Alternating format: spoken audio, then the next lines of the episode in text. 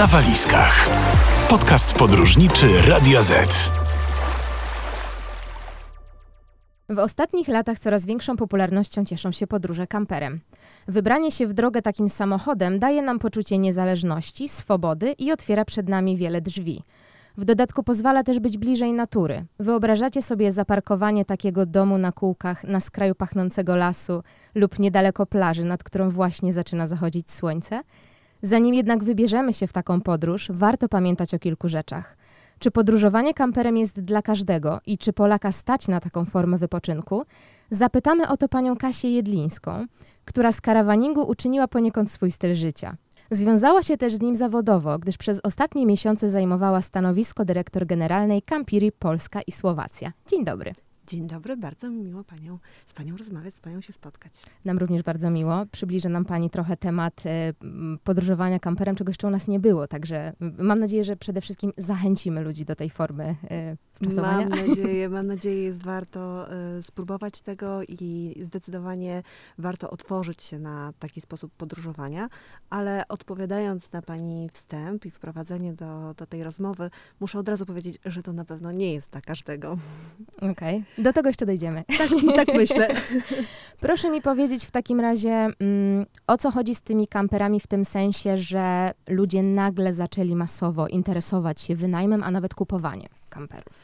Na pewno przełomowym momentem w Polsce była pandemia. W Europie Zachodniej karawanik, to słowo, którego szczerze mówiąc nie lubię, więc ja używam kamperowanie, takiego zwrotu, który jest mieszanką słowa kamper i języka polskiego. Więc w Europie Zachodniej karawanik od dawna cieszył się dużą popularnością. Najbardziej zapalonymi kamperowiczami są oczywiście Niemcy. Lubią to też Francuzi, kraje skandynawskie. To zresztą widać na tamtejszych drogach, na polach kempingowych. No i też na pewno widać to w jakości infrastruktury, która poszła w ślad za rozwojem samego karawaningu. U nas w Polsce przełomowym momentem, tak jak powiedziałam, była pandemia, kiedy nie było innych możliwości, żeby spędzić wakacje, ponieważ wszystko było zamknięte. To było jeden powód, a drugi powód to po prostu kwestia bezpieczeństwa.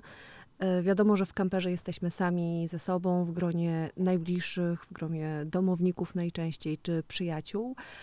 Stąd te wszystkie kwestie ryzyka zachorowania są dużo, dużo mniejsze. I ten karawanik z nami wydaje się, że został, chociaż oczywiście wydaje mi się, że w tym roku trochę odbijamy sobie ten czas zamknięcia i dużo osób zdecydowało się jednak na standardowe wakacje. Na pewno. Natomiast wydaje mi się, że ta oferta wynajmu nawet samochodów, bo kupno kampera jest jednak dość dużą inwestycją, więc ja zawsze zachęcam do próbowania najpierw różnych samochodów wynajmowanych. Ta oferta rośnie, jest dość duża, profesjonalizuje się cały rynek najmu, w związku z tym ta bariera spróbowania jest coraz mniejsza i mam nadzieję, że w przyszłości Polacy również będą widoczni na najfajniejszych kempingach w Europie, tudzież właśnie tam, gdzie można, w lasach, nad jeziorami, czy właśnie w Skandynawii. Przytoczę tutaj odrobinę danych, bo tutaj z raportu Centralnej Ewidencji Pojazdów i Kierowców wynika, że przede wszystkim przybywa rejestracji nowych kamperów. W 2017 roku było to 388 sztuk i później ta liczba stopniowo przez lata porosła, tak. Dokładnie. W 2021 roku było to już prawie 2200 sztuk. I tak jak Pani powiedziała, przyczyniła się do tego pandemia, też pewnie jakaś moda do nas przyszła, ale niewątpliwie właśnie też ta łatwość pewnie teraz. Zdecydowanie, ale też to, że tak naprawdę wydaje mi się, i to jest oczywiście moja teoria, natomiast myślę sobie, że po latach PRL-u wśród osób, które pamiętają jeszcze te czasy z namiotem, starych pól kempingowych czy przyczep niewiadów, które teraz w ogóle są kultowe. Mieliśmy taką 30 lat temu. Tak, dokładnie tak, ale one przez jakiś czas się po prostu źle kojarzyły. Często jak spotykam się z ludźmi, z których zapraszam do kampera i rozmawiam z nimi, co ich najbardziej zaskakuje, to proszę sobie wyobrazić, że odpowiedź jest i dla mnie równie zaskakująca, jak ich zaskoczenie, że w kamperze nie śmierdzi, że wszystko jest nowe, że wszystko jest fajne, że to jest super wszystko zorganizowane, że materiały są fajne. Więc jakby to wyobrażenie jednak i pamięć tego PRL-u w nas jest wciąż bardzo silna, była bardzo silna. Stąd, tak jak mówię, ten karawanik wymaga jeszcze pewnie u nas trochę czasu, żeby stał się równowartą opcją do wyboru między zorganizowaną wycieczką, między hotelem, między pensjonatem. No i właśnie tutaj ten kamper, żeby miał tę samą pozycję i był tak samo rozważany chętnie przez innych, jak te pozostałe opcje. Natomiast zabawne bardzo są rzeczywiście te reakcje osób, które są pierwszy raz w kamperze. Dziwi ich to, że jest toaleta i że jest prysznic i że w sumie to jest dość proste w obsłudze. No ale z drugiej strony, jeżeli czegoś się nie zna, a jeżeli chodzi o kampera, no to wydaje mi się, że to trochę obrosło też takim mitem i wyobrażeniem na ten temat, że to drogie i bardzo trudne. No to wiadomo, że nie ma się też co dziwić. Ale to jest cudowne, że ludzie też pytają, są ciekawi i mam nadzieję, że coraz więcej osób będzie realizowało swoje marzenie o takiej podróży, bo też z osób, z którymi rozmawiam, bardzo często słyszę: ojej, ja zawsze chciałam spróbować. Ciekawe, co blokuje. Znaczy może te mity jeszcze. Ale myślę, że mity, ale że to jest takie... Właśnie wydaje mi się, że wszyscy myślą, że to jest po prostu trudne. Mhm. I to przełamanie się, ten pierwszy raz powoduje, że albo się ktoś w tym zakochuje, albo stwierdza: okej, dobra, to rzeczywiście nie jest dla mnie, to nie jest moja bajka. Ale to zawsze ja uważam, że trzeba spróbować i sprawdzić, czy to marzenie ma sens, czy już można je porzucić i sobie zrobić miejsce na kolejne. W ostatnich miesiącach dowodziła Pani platformą Campiri.pl. To serwis, który zrzesza ludzi kochających karawanik lub takich, którzy go pokochają. Ja to w ten sposób widzę. I za pośrednictwem tej platformy można wynająć kampera i tak naprawdę, moim zdaniem, czuć się wolnością dzięki temu kamperowi. Proszę powiedzieć, jak działa ten serwis? Serwis jest bardzo prosty tak naprawdę. W tej chwili jest ponad 200 samochodów, grubo ponad 200 samochodów do wyboru z całej Polski. Są to różnego rodzaju kampery, mniejsze, większe, kampery dla rodzin, kampery dla dwojga, kampery nowiuteńkie, ale też kampery takie z duszą. Więc wystarczy wejść na stronę, przeklikać się przez ofertę i wybrać to, co nam się najbardziej intuicyjnie podoba. A następnie sprawdzana jest dostępność tego kampera, potwierdzana i w zasadzie uregulować płatność. Można się już cieszyć swoją podróżą. To są kampery, jeszcze tylko wtrącę, jakby prywatnych osób, które wystawiają, że tak powiem, na wynajem. To są kampery w zdecydowanej części osób prywatnych, które mają zawodowo często zupełnie inne zainteresowania. Natomiast dzielą się tymi kamperami, ponieważ jest to ich pasja i nie chcą, żeby te kampery stały w ciągu roku. Część osób to rzeczywiście osoby, które kupiły kampery inwestycyjnie na fali tego dużego zainteresowania podczas pandemii, ale są też u nas kampery z różnego rodzaju wypożyczalni z całej Polski, więc no, ta oferta jest bardzo szeroka. Jeżeli chodzi o ceny, też są bardzo różne.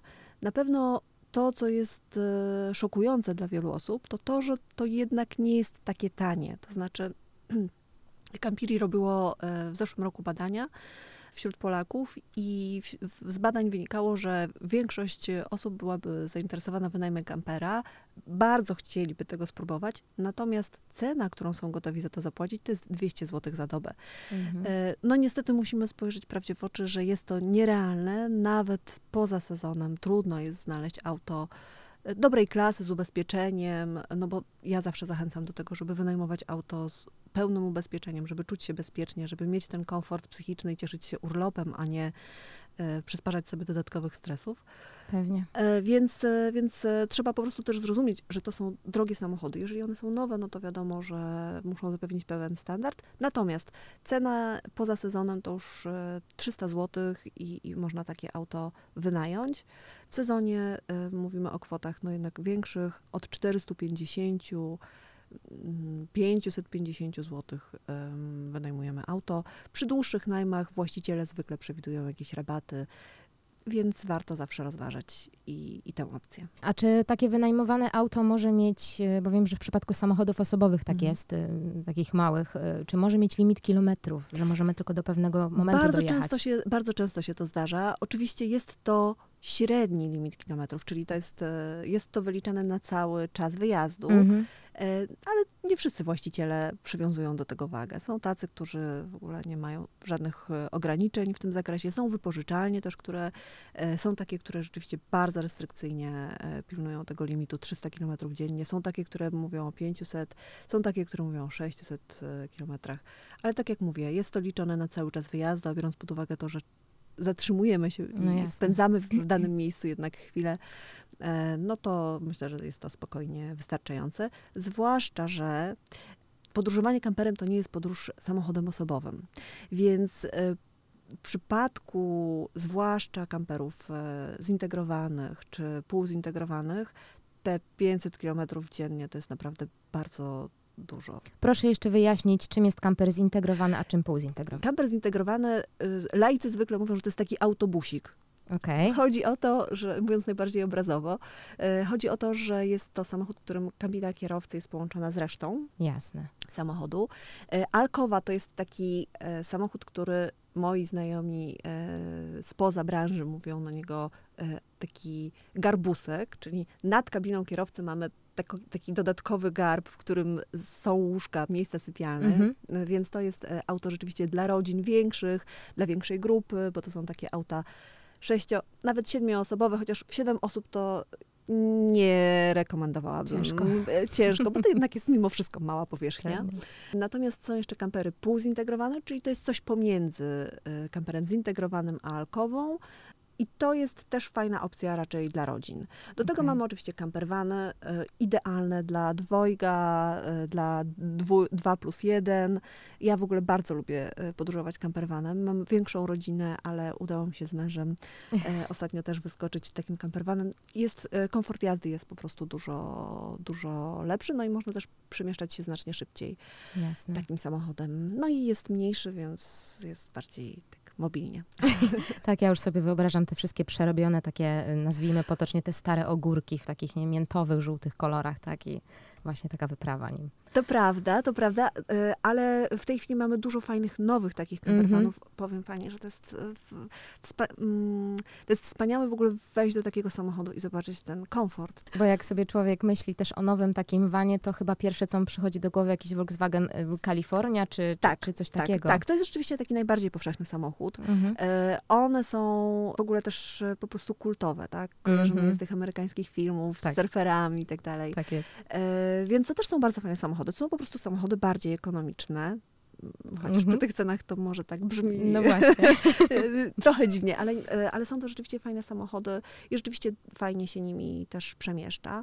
No ale to wybierając taki samochód, przede wszystkim trzeba sobie zawsze odpowiedzieć na takie pytanie, gdzie jadę, z kim jadę, w ile osób jadę i czego tak naprawdę od tej podróży oczekuję. Jeżeli nie wiemy, co wybrać, można na pewno skontaktować się czy z doradcami Campiri, czy z dowolną wypożyczalnią i tam każdy odpowie na wszystkie pytania, bo do takich podróży warto się przygotować, zwłaszcza za pierwszym razem, bo z jednej strony znam historię, gdzie za pierwszym razem po prostu zapakowano do samochodu wszystko i z tego wszystko w czasie podróży wykorzystano 1/10. No tak. A z drugiej strony znam też historię, gdzie po prostu kolega dzwonił do właściciela samochodu chyba z 1 000 000 razy, z każdą pierdołą, albo mu się tutaj lampka zaświeciła, albo tutaj to on nie wie, co ma zrobić, a jak ma to, a gdzie ma schować to, a czy to się podnosi jednak tak. Więc warto na dzień dobry zapytać i wykorzystać w ogóle ten instruktaż, który, o to też trzeba dodać, że wypożyczając samochód możemy liczyć na taki instruktaż, który trwa około 1,5–2 godzin, gdzie tam po prostu jest tłumaczona cała obsługa samochodu, bo też w zależności od marki, w zależności od rodzaju kampera jest trochę inaczej. Ale jak rozmawiamy o tym wynajmie tych kamperów, tak sobie też myślę przez pryzmat tego, co się ostatnio dzieje, nie tylko w Polsce, ale też na świecie. Mamy galopującą inflację, mamy bardzo wysokie ceny paliwa. Musimy połączyć, czy właściwie dodać cenę paliwa do ceny wynajmu, pomnożyć to przez liczbę dni, prawda? Bo jeżeli już bierzemy tego kampera, no to pewnie raczej na odrobinę więcej. Czy tego przeciętnego Polaka stać na tego kampera dzisiaj, na wynajem kampera? To trochę zależy, ponieważ wakacje w kamperze to przede wszystkim inne zupełnie emocje. Zupełnie inny sposób do podróżowania. Tak jak powiedziałam, to nie jest dla każdego, a to znaczy, że osoby, które są przyzwyczajone do komfortu, do stylu wakacji all inclusive, będą rozczarowane, dlatego że tutaj mamy komfort, ale wciąż jest to mała powierzchnia. Tak. Wiele rzeczy musimy sobie zorganizować sami.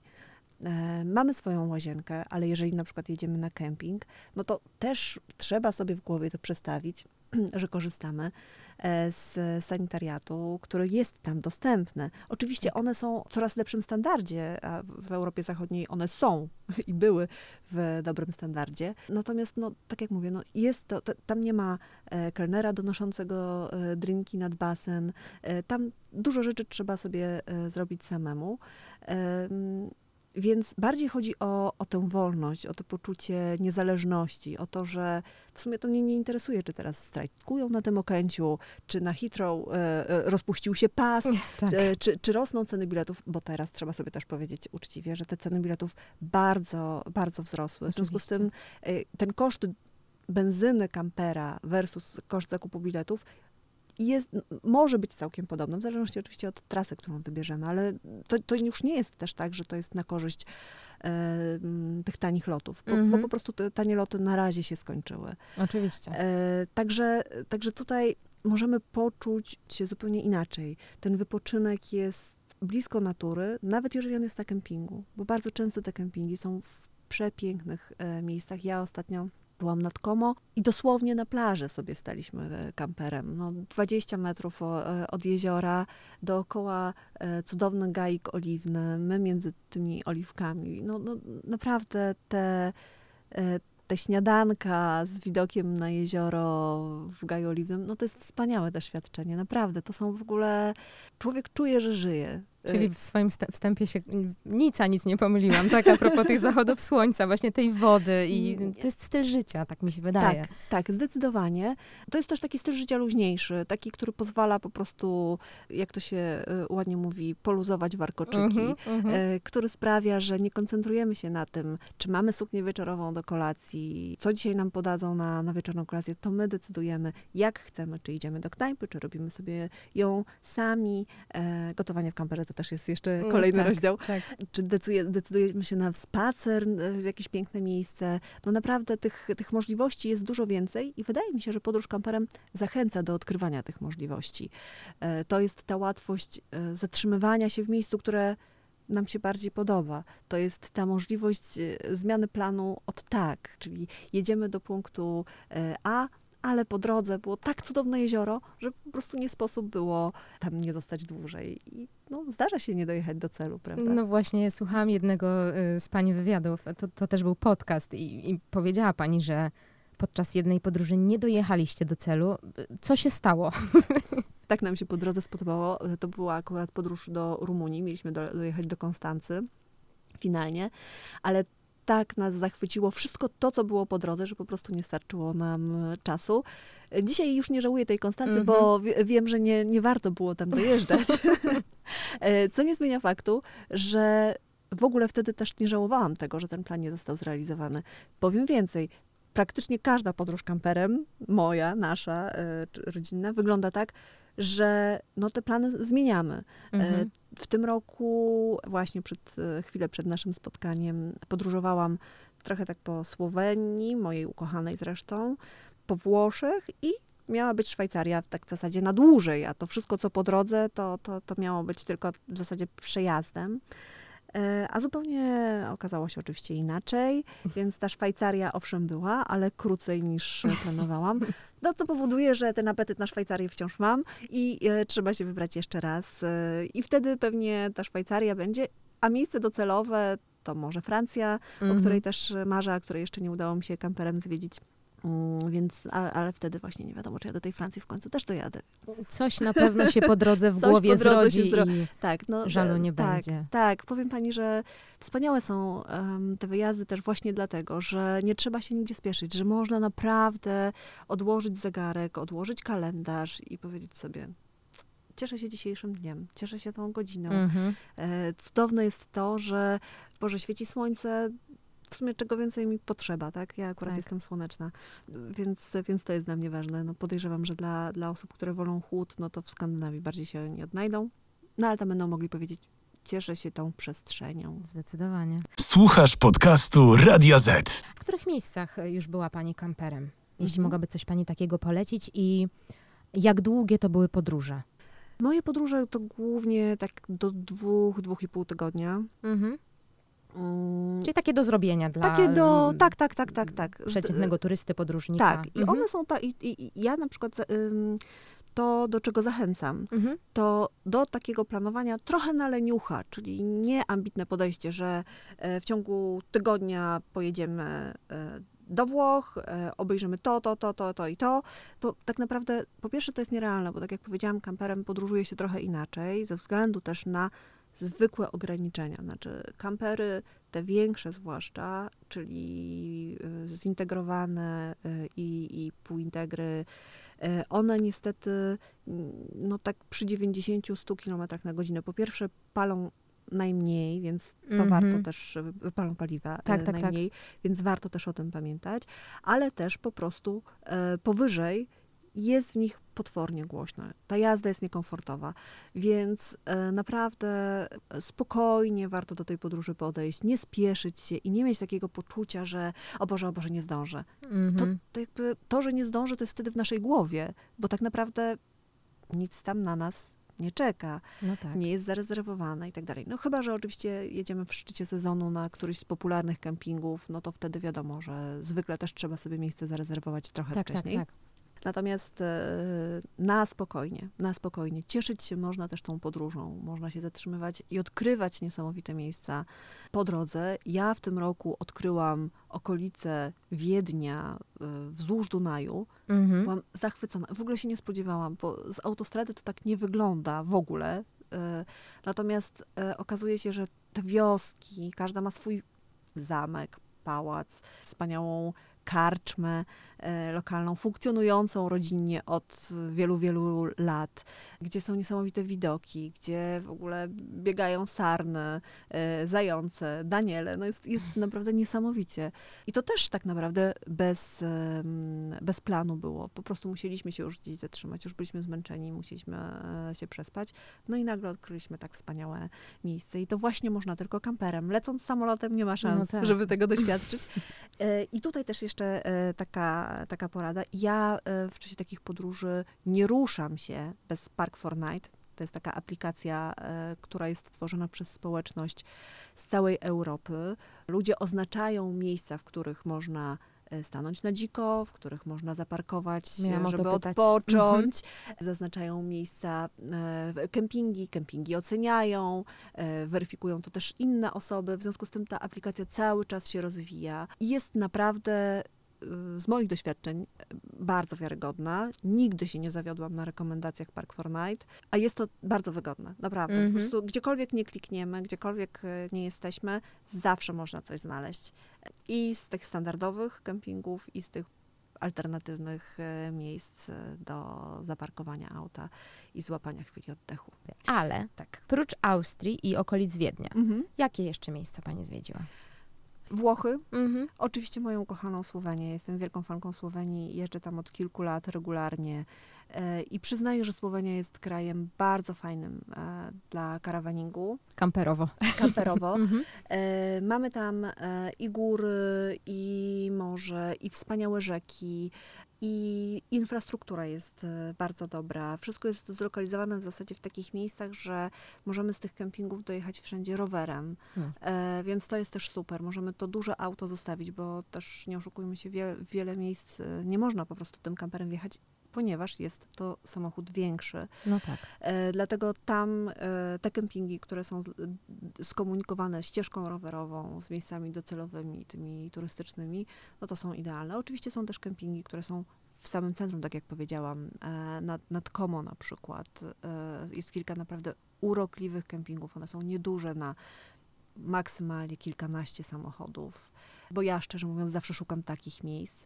Mhm. Co prawda, a propos miejsc, które jeszcze odwiedziłam w okolicach Wenecji, jeden z najbardziej znanych kempingów, Marina di Venezia. Jest to gigantyczny kompleks, pole kempingowe, parcele dla kamperów, domki mobilne, aquapark, kilka restauracji, sklepy itd. Ja przyznaję, nie jestem fanką tego typu miejsc, natomiast w tym roku zdecydowaliśmy się na kilka dni zrobić Friday naszym dzieciom. No jasne.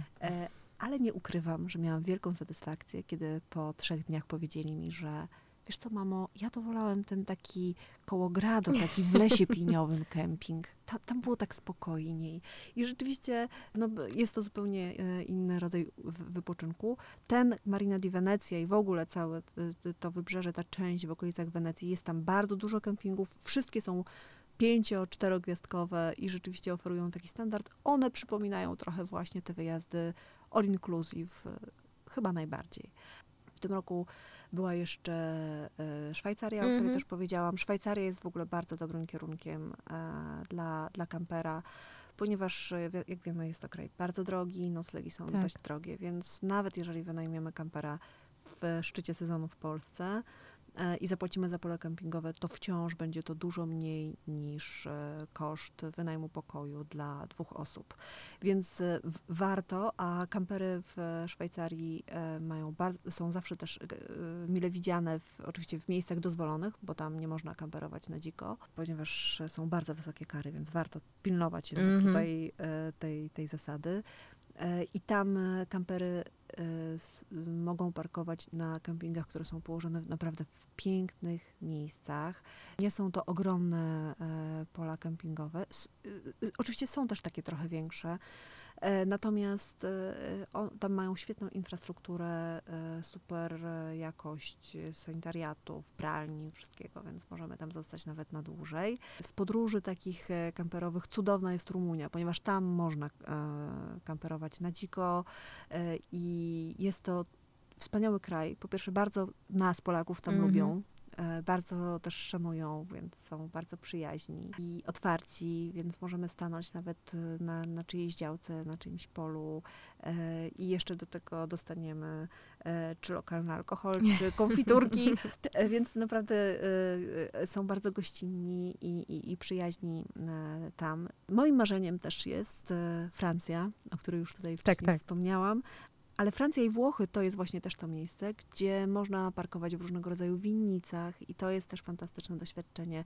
Tak samo jest w Czechach, na Morawach. W tej chwili powstało bardzo dużo takich miejsc, gdzie można kamperem zaparkować. Jest cała infrastruktura przygotowana dla kamperów, czyli można zrzucić szarą wodę, można pobrać czystą wodę, można wyczyścić toaletę, ale też przede wszystkim właśnie stanąć sobie na pięknym wzgórzu z winogronami, z winnicą w dole. We Francji te winnice oczywiście są jeszcze bardziej klimatyczne ze względu na tę długą historię, tak? Czyli mamy piękny pałacyk i przy tym pałacyku winnica i można sobie tam zaparkować, można często też wykupić śniadanie, więc to są te takie doświadczenia bardzo unikatowe, które naprawdę sprawiają, że no, łatwiej cieszyć się życiem. Wiele razy tutaj poruszyła już Pani temat tej infrastruktury, tak? I że niektóre kraje są lepiej bądź gorzej przystosowane do tego, żeby podejmować te kampery. A jak jest z Polską pod tym względem? Przyznaję, że ja po Polsce, jeżeli jeżdżę, to raczej na dziko, ale obserwuję ten rynek pól kempingowych. Jest ich w Polsce coraz więcej, chociaż wciąż nie jest ich dużo. Widziałam dane, które mówiły o ponad 300 polach kempingowych.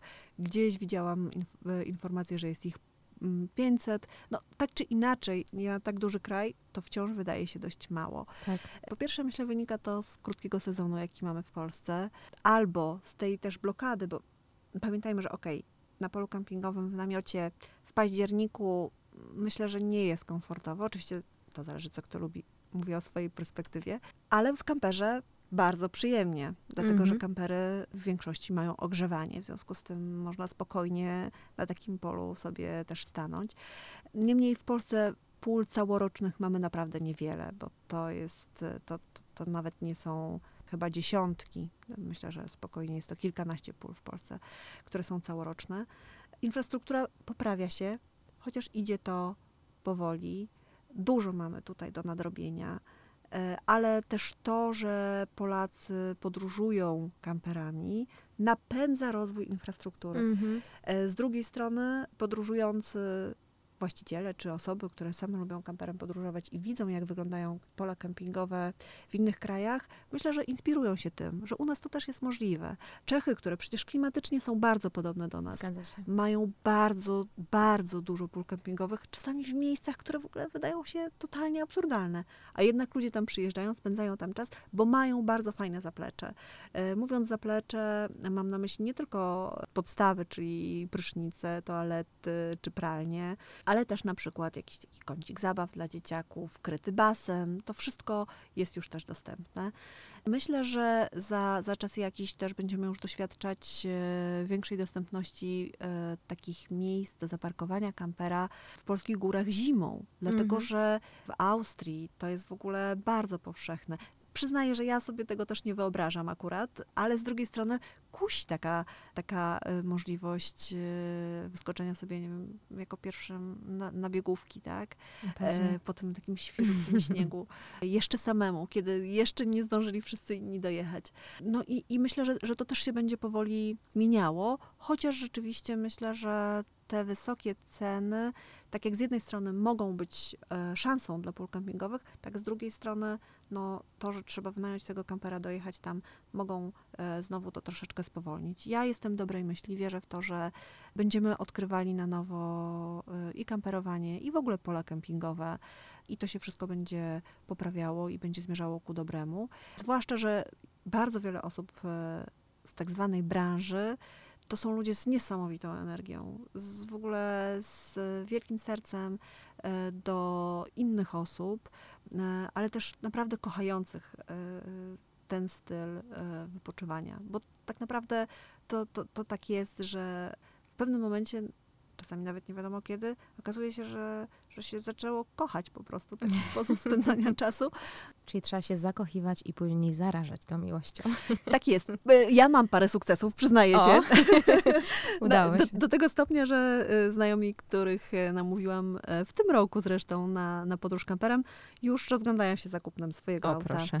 Już teraz są na kolejnym wyjeździe właśnie ukochanej Słowenii, bo tu przyznaję się też parę osób Słowenią zaraziłam. Słuchasz podcastu Radio Z. Nie bez powodu użyłam takiego sformułowania, że kamper to jest taki, powiedzmy, domek na kółkach, bo właśnie może wiele osób nie zdaje sobie sprawy z tego, że prócz tego, że zapakuje, zmieści się tam dużo rzeczy, to rzeczywiście znajduje się tam i łazienka, i kuchenka, na której można coś upichcić. I lodówka. I lodówka, dokładnie. Ale właśnie jak to wygląda potem w praktyce, bo tutaj też użyła już pani sformułowania szara woda. Nie wiem, czy wszyscy zdają sobie z tego sprawę. Jak to jest, nie wiem, wozimy kamperem ze sobą butlę gazową, wszystko jest na prąd, czy są tam właśnie zbiorniki z wodą, proszę o tym może od takiej strony opowiedzieć. Bardzo praktycznie podchodząc do tematu, rzeczywiście kampery mają zbiorniki na czystą wodę. One w zależności od modelu samochodu mają różną pojemność, między 60 a 100 litrów. Mają też zbiorniki na tak zwaną wodę szarą, czyli to jest ta woda ze zlewu, kiedy zmywamy naczynia, to jest ta woda spod prysznica. Ten zbiornik zwykle jest analogiczny do zbiornika z wodą czystą. Szczerze mówiąc, no oczywiście to wszystko zależy od tego, czy stoimy na dziko, czy korzystamy z infrastruktury na polu kempingowym, na którym się zatrzymaliśmy, ale tak naprawdę na te 2-3 dni jesteśmy w zasadzie samowystarczalni, bo większość kamperów ma w tej chwili też solary na dachu, co powoduje, że nie zawsze musimy się podpinać do prądu. Tak. Rzeczywiście kampery są wyposażone w butle gazowe, jedną lub dwie, jeżeli mamy tutaj na przykład kwestię ogrzewania kampera zimą. Tak. Kampery również są wyposażone w toaletę. Ta toaleta to jest taka bardzo praktyczna tak naprawdę kasetka, walizeczka, więc opróżnianie tej toalety też nie jest traumatycznym doświadczeniem, ale z doświadczenia wiem, że to jest coś, czego ludzie boją się najbardziej.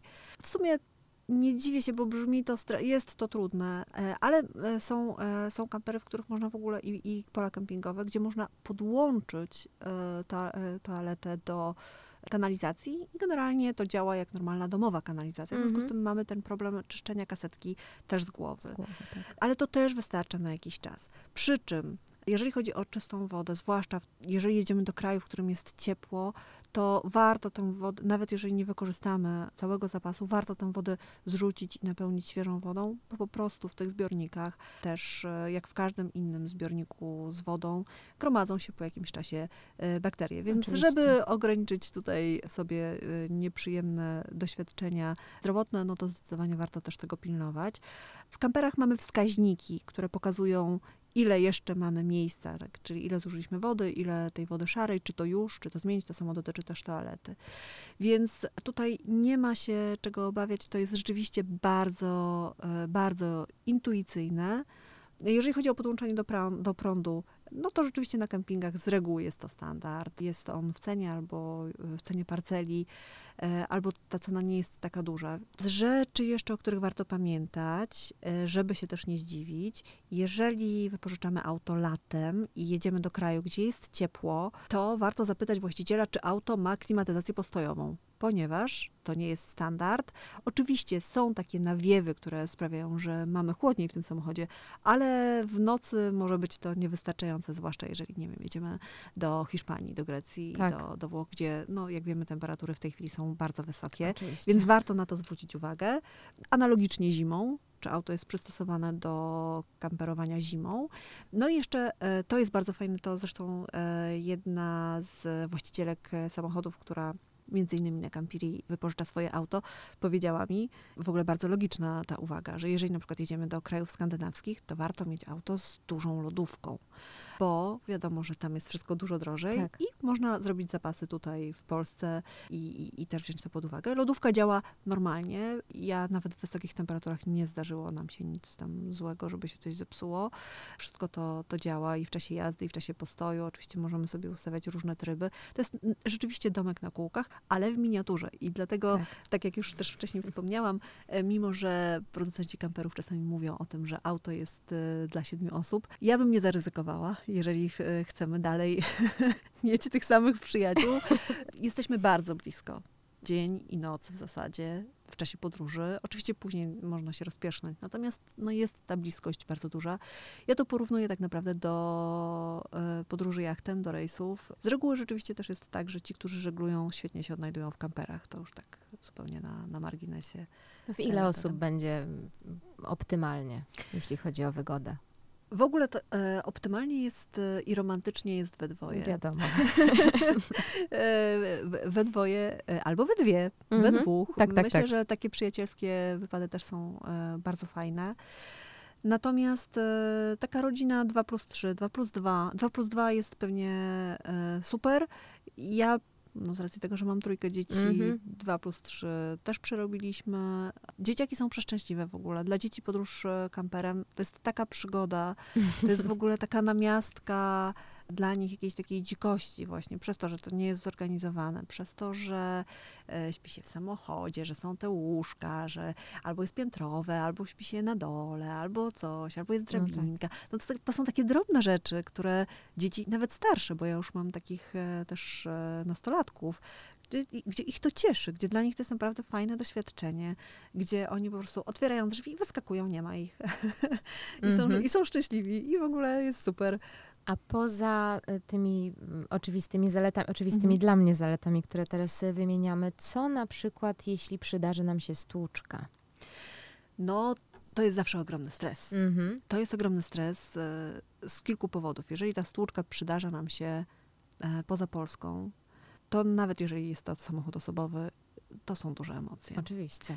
Dlatego po pierwsze, jeżeli wypożyczamy samochód, zawsze trzeba sprawdzić, czy ma on pełne ubezpieczenie dla samochodu wynajmowanego, bo to jest dedykowane ubezpieczenie, które sprawia, że wszystkie szkody są pokrywane z ubezpieczenia. Oczywiście do jakiejś kwoty, ale z reguły te zdarzenia kamperowe nie są jakieś duże.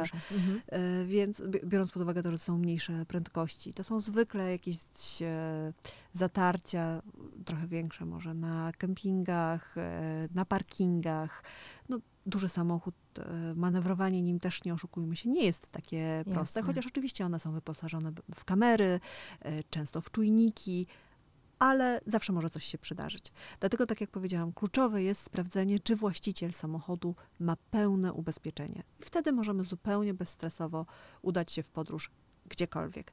Ale też to, co zawsze ja jeszcze polecam, a jest to opcja naprawdę kosztowo niedroga, bo to jest około 100-120 zł.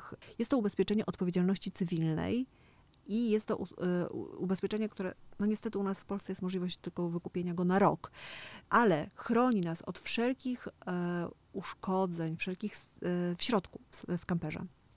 Więc biorąc pod uwagę to, jak drogie są poszczególne elementy w tym samochodzie, przede wszystkim takie słabe punkty to roletki czy siatki od owadów, od insektów.